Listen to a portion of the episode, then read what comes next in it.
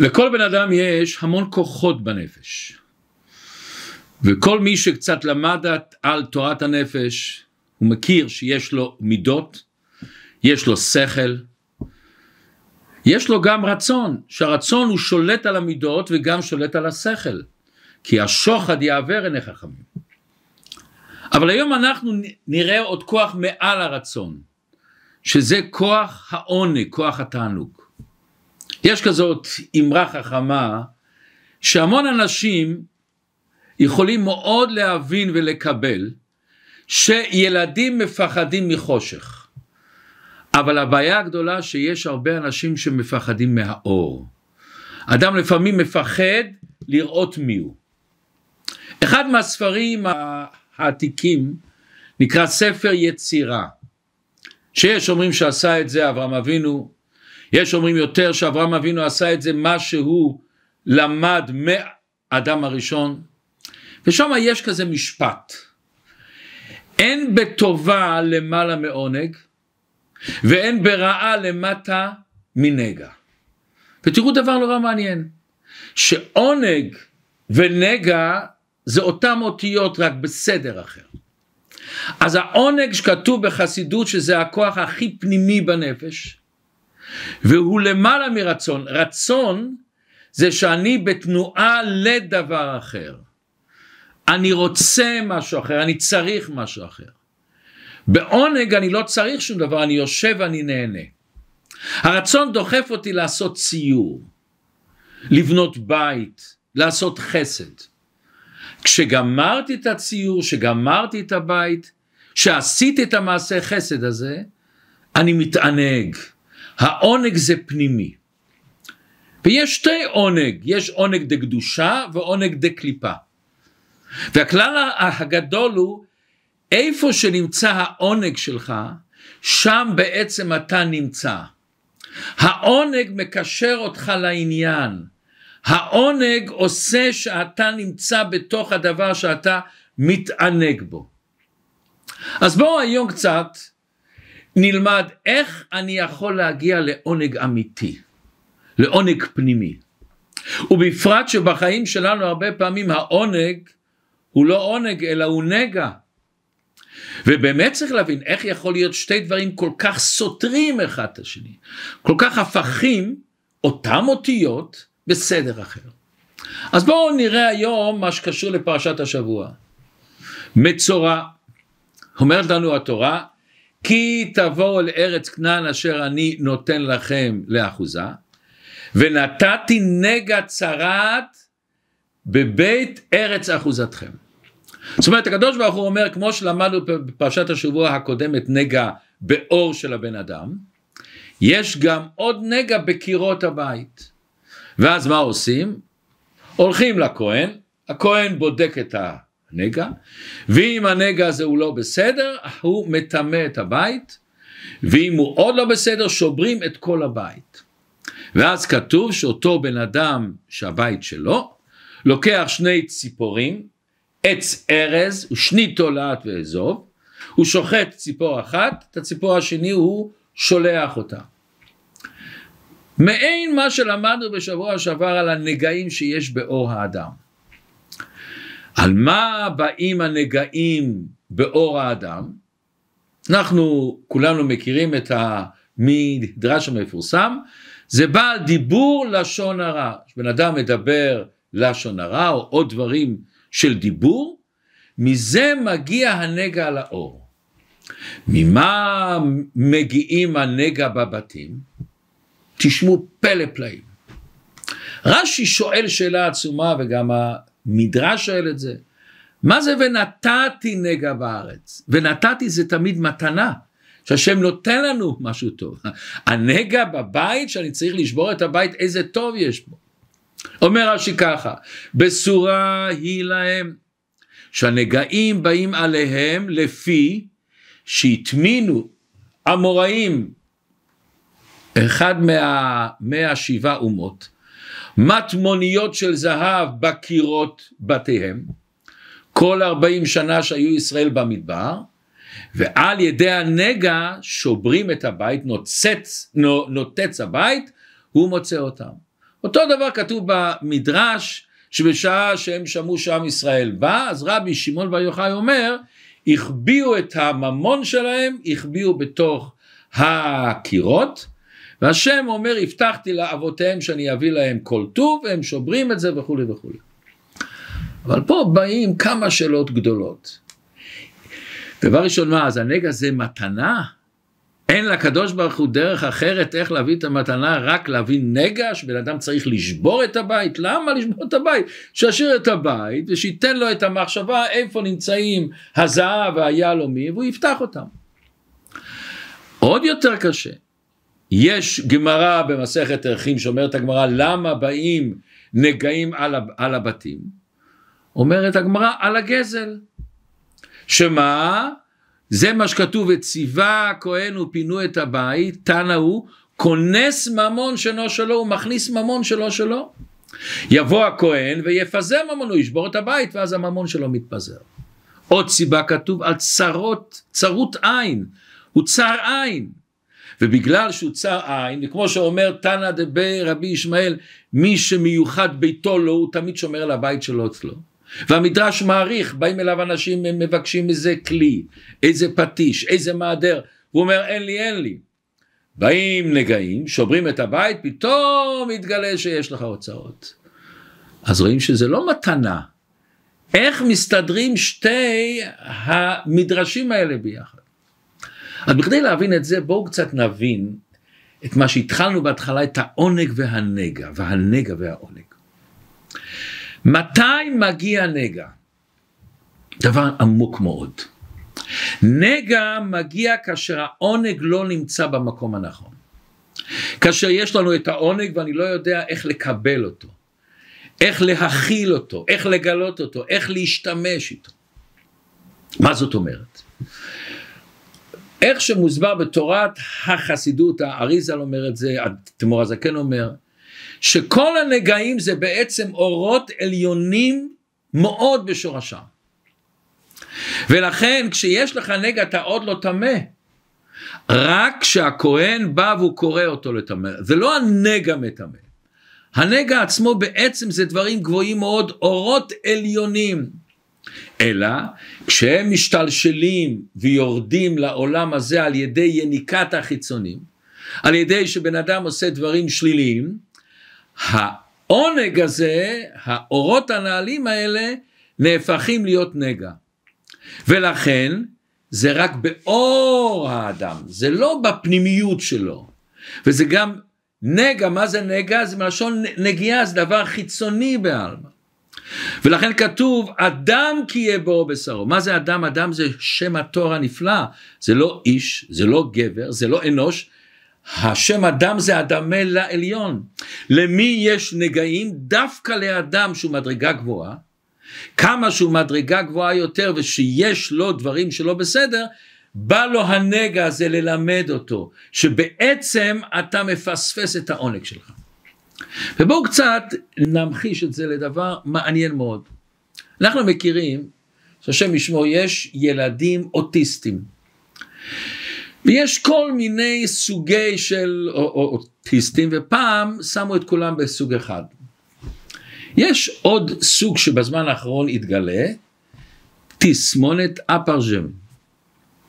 זה סוג שאנשים חשבו תמיד שהם אוטיסטים, פתאום התגלה שלא אוטיסטים.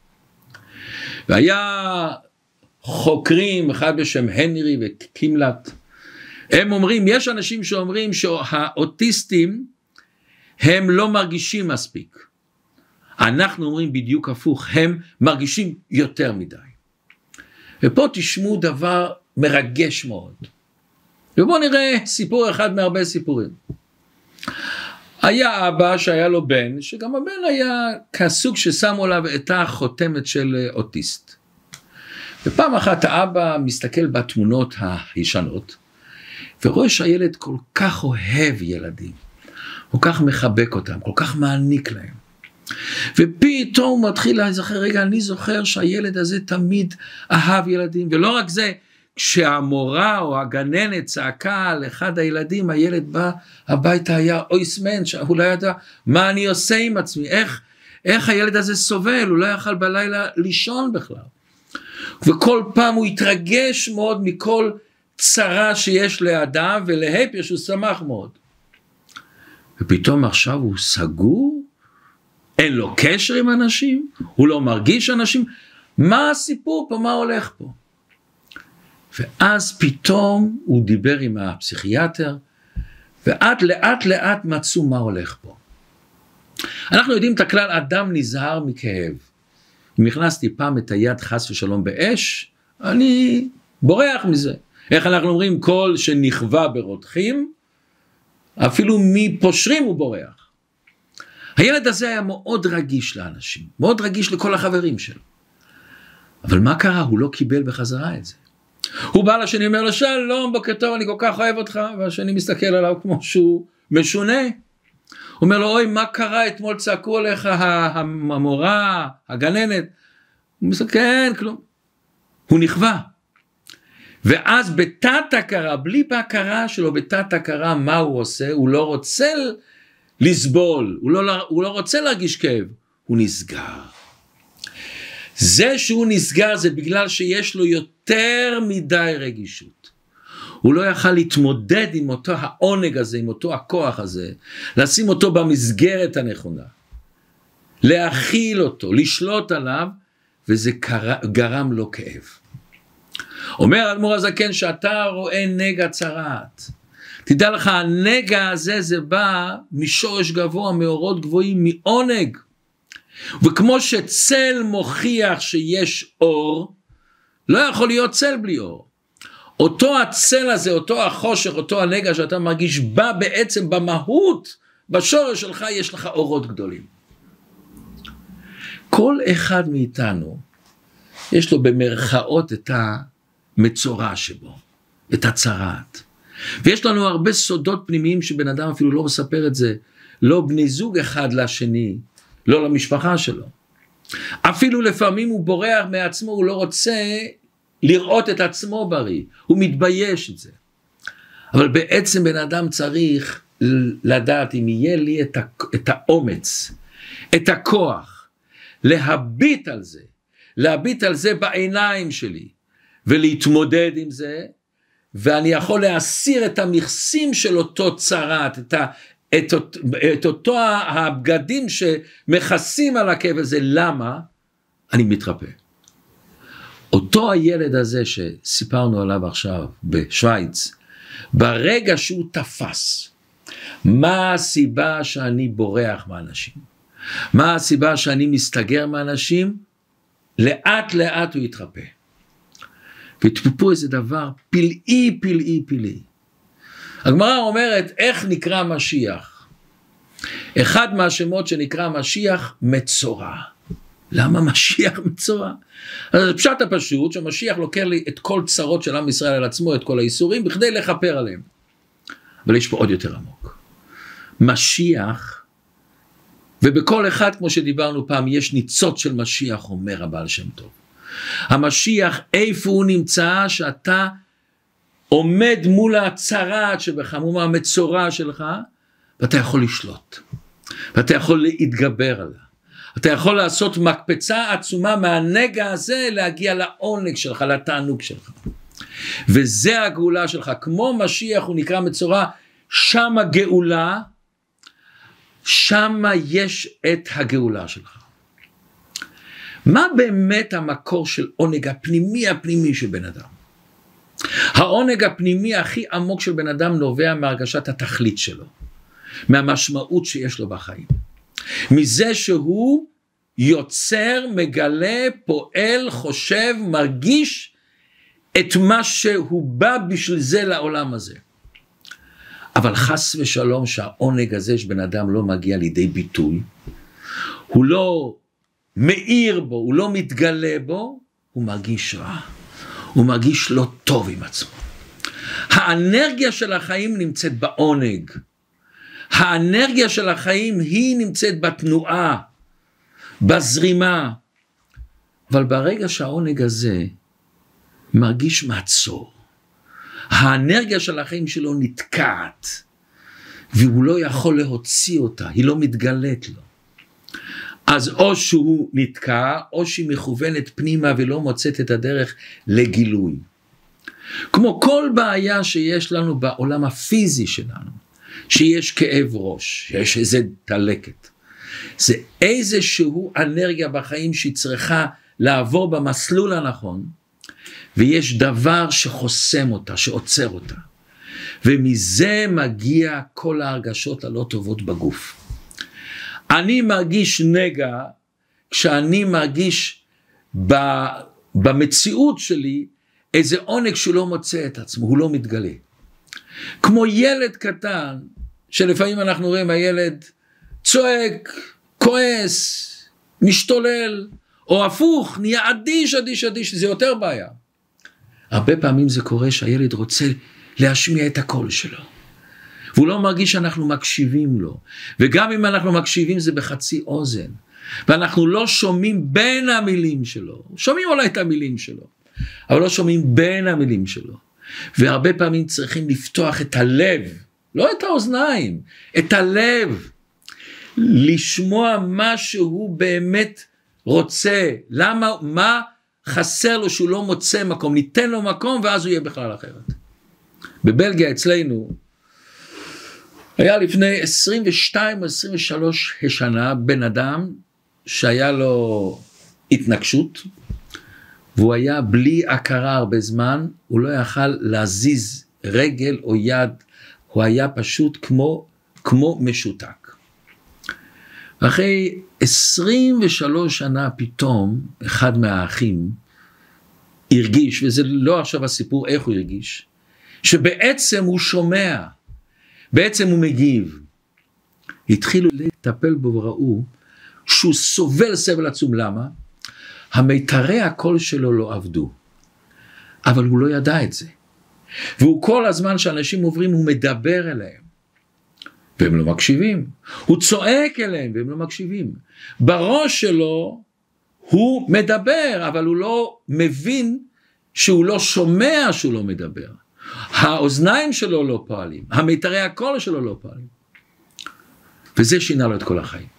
אבל כשאנחנו מרגישים בחיים שלנו איזה נגע, דבר ראשון אנחנו צריכים להכיר בזה. להכיר שיש פה משהו שמסתתר, הכרה. ולהשלים עם זה, לא להרגיש עם זה רע, להבין שזה מסר בשבילי.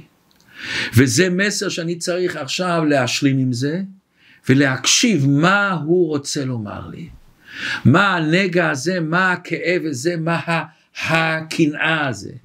מה שאני לא מרגיש את הערכה עצמית מסביבי. אני, אני מרגיש מושפע, לא חשוב מה. להקשיב בנגע הזה מה הוא רוצה להגיד לי. מה אני צריך לשנות בעצמי. מה העונג צועק, אני רוצה להתגלות. ואז בא השלב שאני מודה לקדוש ברוך הוא שיש לי את הכוח להבין את זה. וזה השינוי הכי פנימי, הכי משמעותי מנגע לעונג. וכשבן אדם זוכה לעשות את זה, זה הרגשה נפלאה.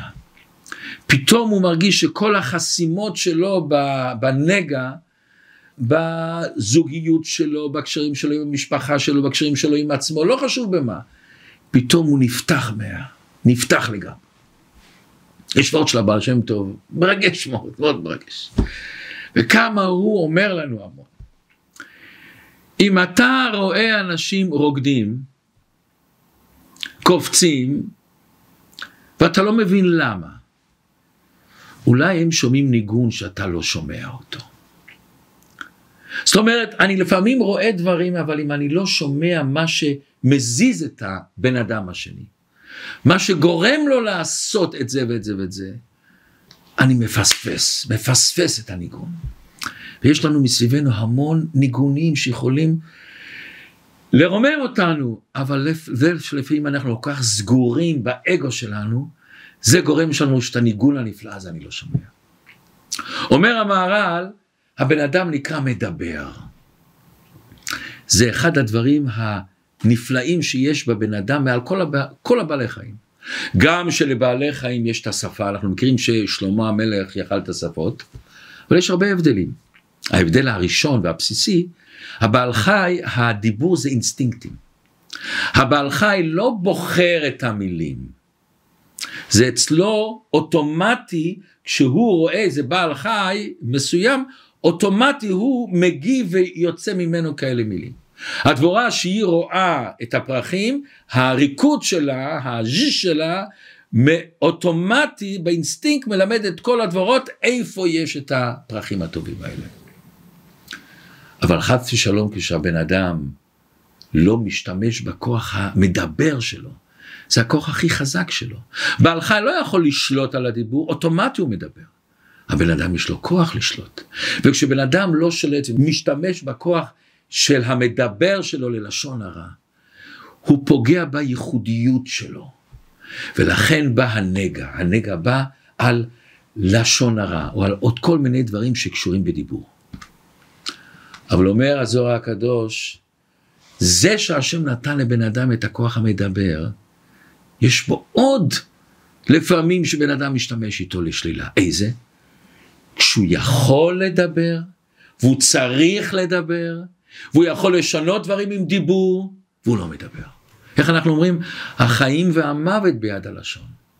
החיים והמוות ביד הלשון זה לא אומר שאתה לא צריך לדבר, החיים גם בידי הדיבור, לפעמים במילה טובה, ב- ב- אפילו, אפילו בדיבור, לא אפילו במילים, ב- בחיוך שלך.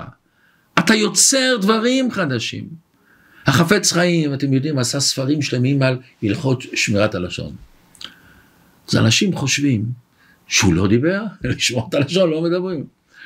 אז אני שמעתי מאחד ששמע מהנכד שלו, שומע חפץ חיים דיבר המון.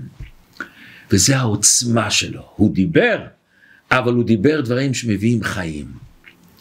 עכשיו נבין את הנגע שבבתים. הנגע שבבתים זה לא כמו הנגע שבאור. הנגע שבאור אמרנו זה שהוא דיבר לשון הרע. הנגע בבתים בא כשיש לך אוצרות, יש לך כוחות, השם נתן לך כוח הדיבור וכוח השכל וכוח הרגש, המון כוחות הוא נתן לך. ואתה לא משתמש עם זה. אתה סוגר את זה את עצמך, אתה קמצן. איך, איך שמעתי פעם הביטוי, אל תהיה קמצן, תן חמצן, תן לשני חמצן, תן לשני אור, תן לשני את הקדושה, את ההתלהבות, את, ה, את ההשראה, את האנרגיה, תן לו. ואם אתה לא משתמש עם זה, אם אתה לא משתמש עם זה, השם מביא לך נגע. והנגע הזה ייתן לך את ההבנה, יש לי הוצאות. ולכן ברגע שבא לך נגע, זה אומר לי, וואו, אני מדי אגואיסטי, אני מדי לא מרגיש הערכה עצמית שאני יכול לתת. יש המון סיבות למה אני לא נותן. ואז שוברים את הבית, פתאום אתה מגלה את האוצרות שיש בך. וזה השליחות שלנו, לגלות את הכוחות שלנו. אחד מהחסידים היה אחד רבי יוסל ויינברג, חסידי חב"ד, עשה ספרים, והוא התחיל לעשות שיעור שבועי בספר התניא ברדיו.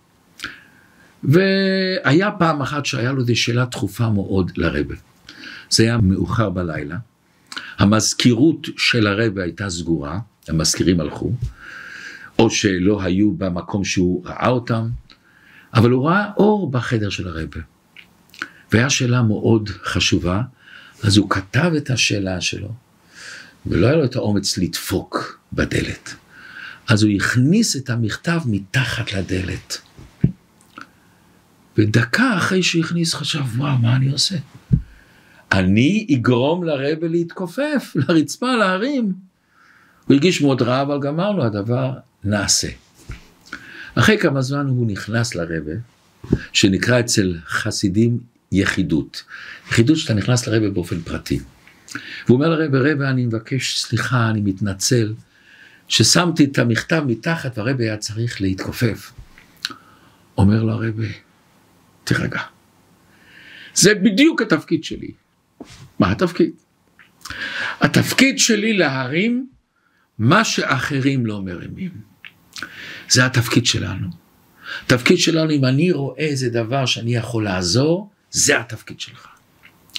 אנחנו יודעים, עברנו עכשיו לפני כמה זמן את פורים. מרדכי אומר לאסתר, מי יודע אם לעת כזאת הגעת למלכות. אומר הרבה, אם אתה מרגיש שמתגלגל לך בהשגחה פרטית משהו שאתה צריך לעזור, אתה צריך לתת, אתה צריך להבין. לא חשוב מה, אתה מרגיש דבר שאתה יכול להוציא מהכוחות, מהעוצמות שיש לך. מי יודע אם לעת כזאת הגעת למלכות. אומרים בשם הבעל שם טוב אמרה, מה זה גיהינום? אנחנו יודעים מה שכתוב בספרים, הגיהינום, עם, ה, עם האש של גיהינום וכולי וכולי וכולי. אבל שם טוב אומר עוד נקודה עמוקה. הגיהינום הוא שאתה עולה למעלה, ואתה רואה מה שהיית יכול להיות. איזה כוחות עצומים התבזבזו שלא השתמשת איתם. כמה חיים היית יכול לעשות, כמה חיוכים היית יכול לעשות, כמה עיניים נוצצות היית יכול לעשות. כמה טוב היית, כמה קדושה היית יכול להכניס, כמה, כמה שיעורים היית יכול לתת, כמה לדחוף אנשים שיבואו לשיעורי תורה. ואתה מרגיש איפה אתה, ריבונו של עולם. זה גיהנום הכי גדול. ולכן מובן דבר נפלא. אנחנו אמרנו שמצד אחד שכתוב שזה מתנה, שהוא מגלה את האוצרות, מצד אחד אמרנו למה בא הנגעים בגלל שהוא כונס ממון שאינו שלו. השם נותן לך ממון, גשמי, רוחני, בכדי שתשתמש איתו. ואתה כונס אותו, אתה לא משתמש איתו, זה מה שאומר המדרש, יבוא הכהן ויפזר ממונו, יפזר את האוצרות שלו. ממשיך על צרות עין. מה זה צרות עין? יש לך מעלות, יש לך דברים טובים ואתה צר עין. ואתה מייחד את הבית שלך רק בשבילך. אומרת הגמרא, אמר רבי יהודה אמר רב, כל המונע הלכה מפי תלמיד כאילו גוזלו מנחלת אבותיו. למה? כתוב צורה ציווה לנו משה מורשה קהילת יעקב.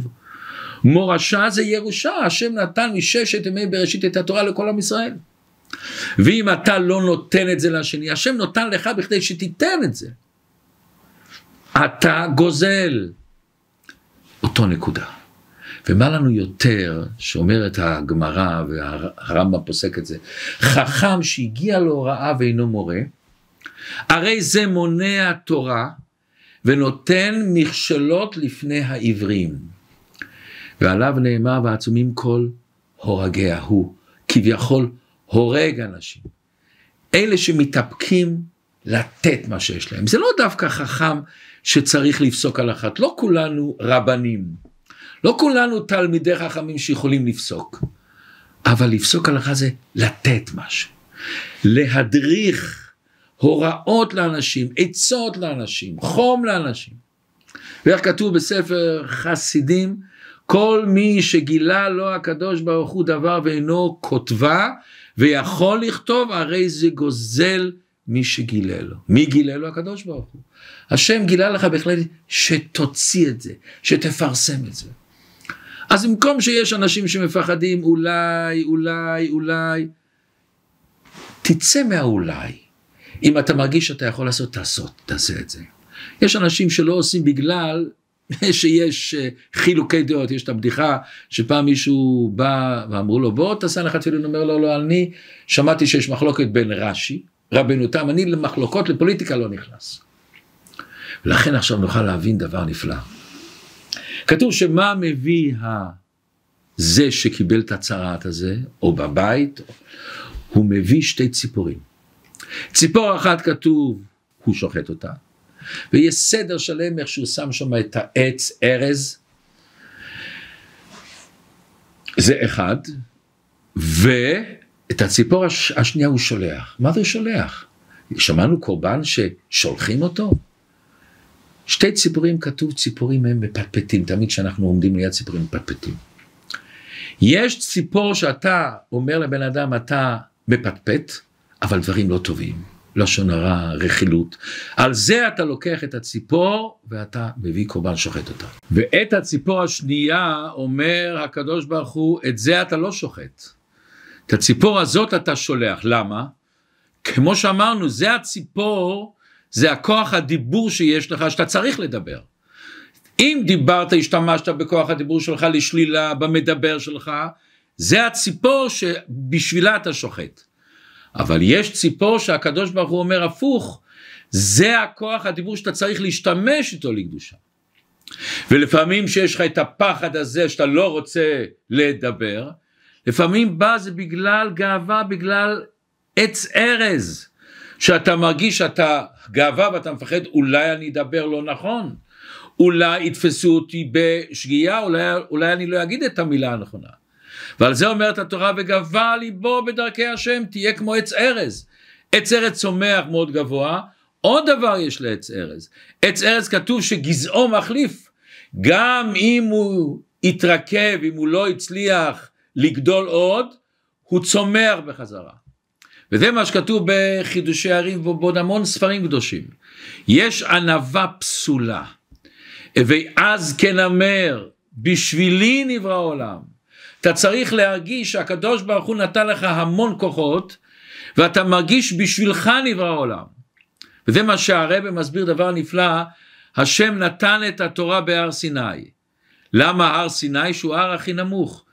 אם הוא הכי נמוך אז למה צריך הר שישים אותו בבקעה? אומר הקדוש ברוך הוא לא, צריך את הצירוף של שתי הדברים.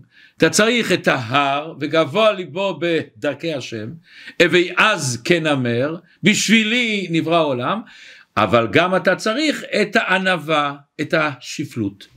וזה מה שהילל אומר דבר נפלא. השפלתי זו הגבהתי, והגבהתי היא השפלתי, כך כתוב בשמות רבה במדרש. מה הלל אומר פה? הלל אומר שבן אדם מתבונן שכל הכוחות שיש לי זה בא מהשם. אז הוא מרגיש בעצם אני שפל, השפלתי זה הגבהתי, זה נותן לך את העוצמה ואת הכוח, שהשם נותן לך את הכוחות, אתה יכול ליצור דברים חדשים. והגבהתי, שאתה מתחיל לחשוב שיש לי המון עוצמה, המון כוחות, אני עושה המון דברים, היא השפלתי, אתה מתחיל לחשוב מאיפה בא לי הכוח הזה. מהקדוש ברוך הוא. אז זה שהשם מצד אחד אומר ת, תביא את העץ ארז, מצד שני הוא שני תולעת ואזוב. מה זה? כמו ששני התולעת ואזוב זה ביטול, זה כתולעת, בזה העוצמה שלי שאתה צריך את האיכות של שני הדברים האלה. זה נוכל כאן להבין את העוצמה הנפלאה הזאת שמצד אחד הרבה פעמים גאווה היא יכולה לגרום לי לא לעשות וגם ענווה יכולה, ענווה של שקר גם היא יכולה לגרום לי לא לעשות.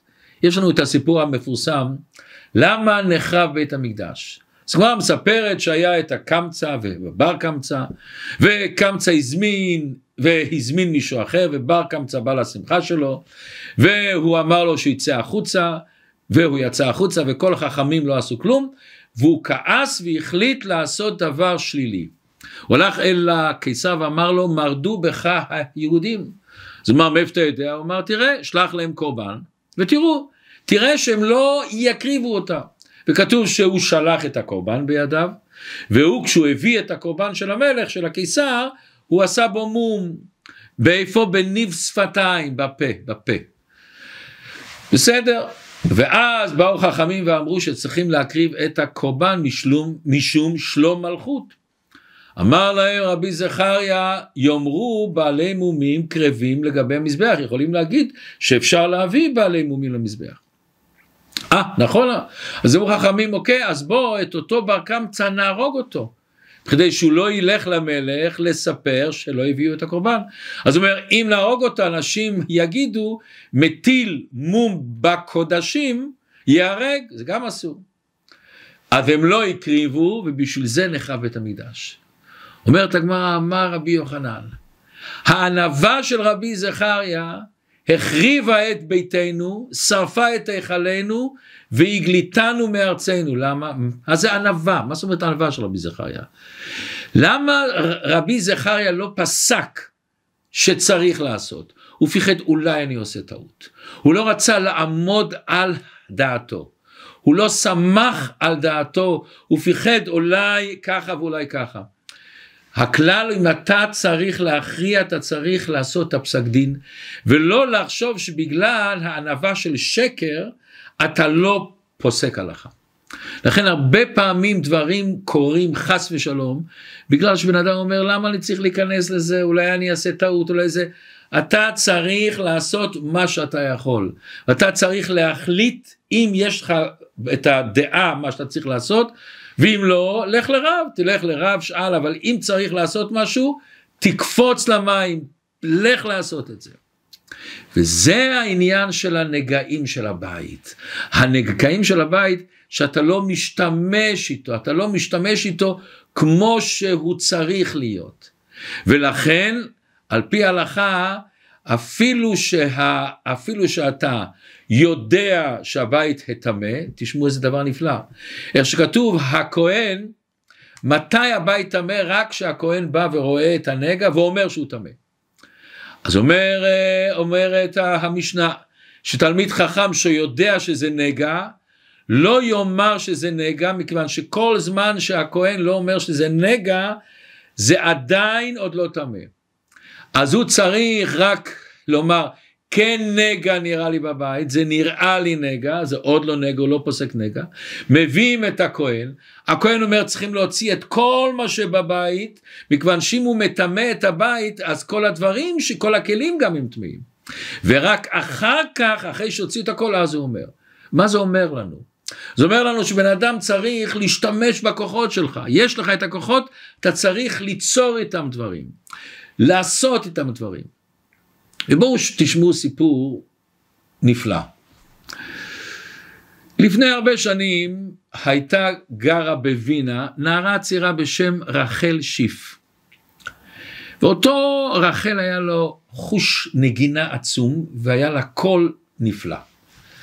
היא נולדה למשפחה של שומרי תורה ומצוות ואחד מן המנצחים באופרה בווינה, באופרה בווינה אנחנו כולנו מכירים, יש שם קונצרטים עצומים שמע אותה ואומר לה אני רוצה שתבואי אני לוקח אותך תחת חסותי ואת תהיי זמרת גדולה באופרה.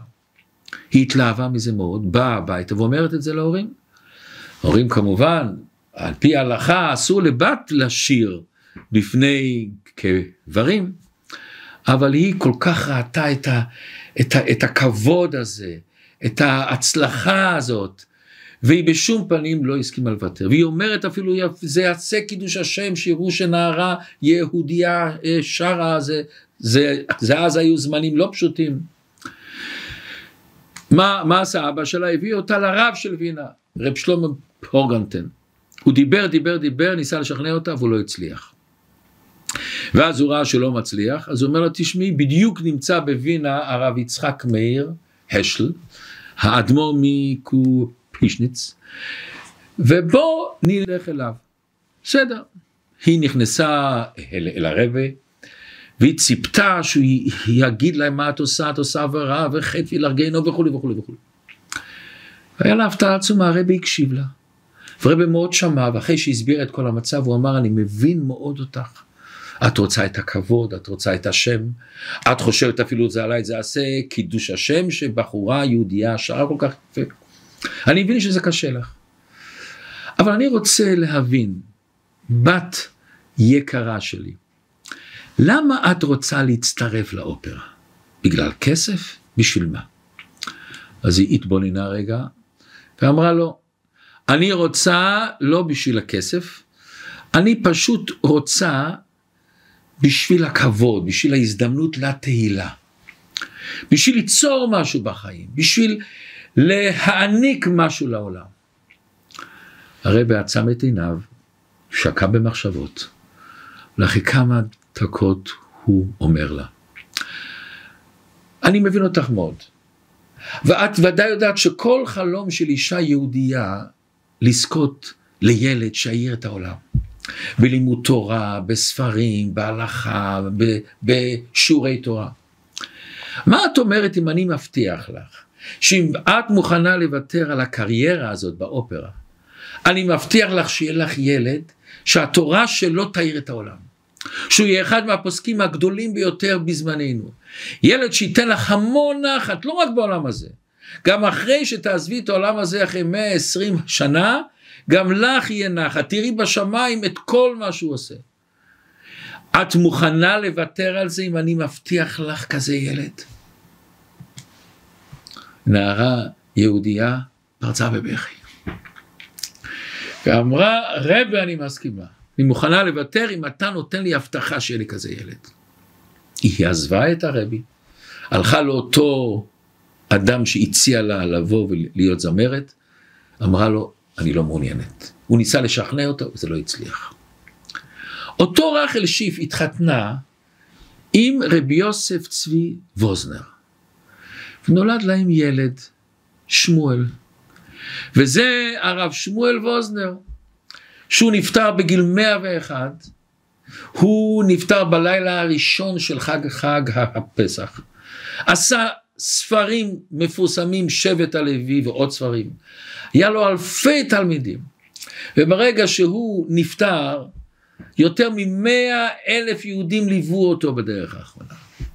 הוא השאיר עד היום ספרים, שיעורים, תלמידים שקשורים איתו עד היום. היא קיבלה את זה, ועוד איך היא קיבלה את זה.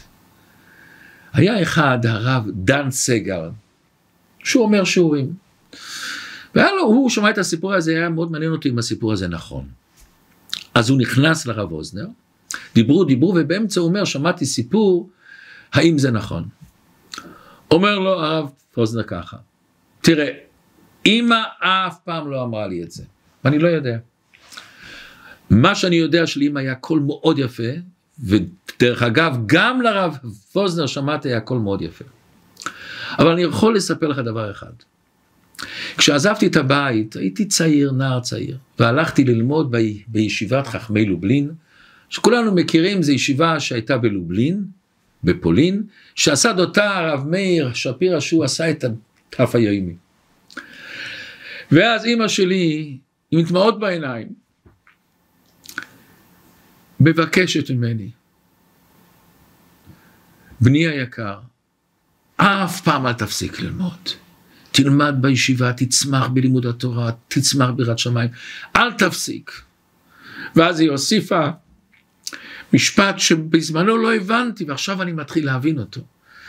היא אמרה לי, אני רק רוצה להגיד לך שבשביל הלימוד תורה שלך, ויתרתי על הכל, על כל מה שרציתי. עכשיו אני מבין את מה שהיא אמרה. מה עשה אותו רבי? הוא חיפש את המוטיבציה שלה, את העונג שלה. אותו רבי לא אמר לה, איך את חושבת לשיר? זה אסור, זה חטא, את מחטיאה אנשים, את עושה חילול השם ולא קידוש השם. הוא לא השמיץ אותה. הוא לא לעג לה, הוא לא צחק על הרצונות שלה הפוך. הוא חיפש מה המוטיבציה שלה, מה העונג שלה. ואז הוא עזר לה לראות את העונג, את העונג שיכול ליצור דבר נעלה ונאצל. להראות לה את העתיד שלה כאישה, כאם יהודייה, שכולם ידעו, שכולם ישמעו את הזכות העצומה. לכל אחד מאיתנו אנחנו חייבים את זה לעצמנו. את האומץ להתבונן ברצונות העמוקים שלנו, בהרגשות שלנו, בגעגועים שלנו. במקום להשמיץ אותם, לבטל אותם, ללעוג מהם. לזהות את הקול הפנימי שלנו, את המשיח הפנימי, את הקול הפנימי שלנו, לעזור לנו להביא את המשיח לעולם, על ידי שנגלה באמת מה העונג שלנו הפנימי, ושנזכה כולנו ממש בקרוב ממש לביאת משיח.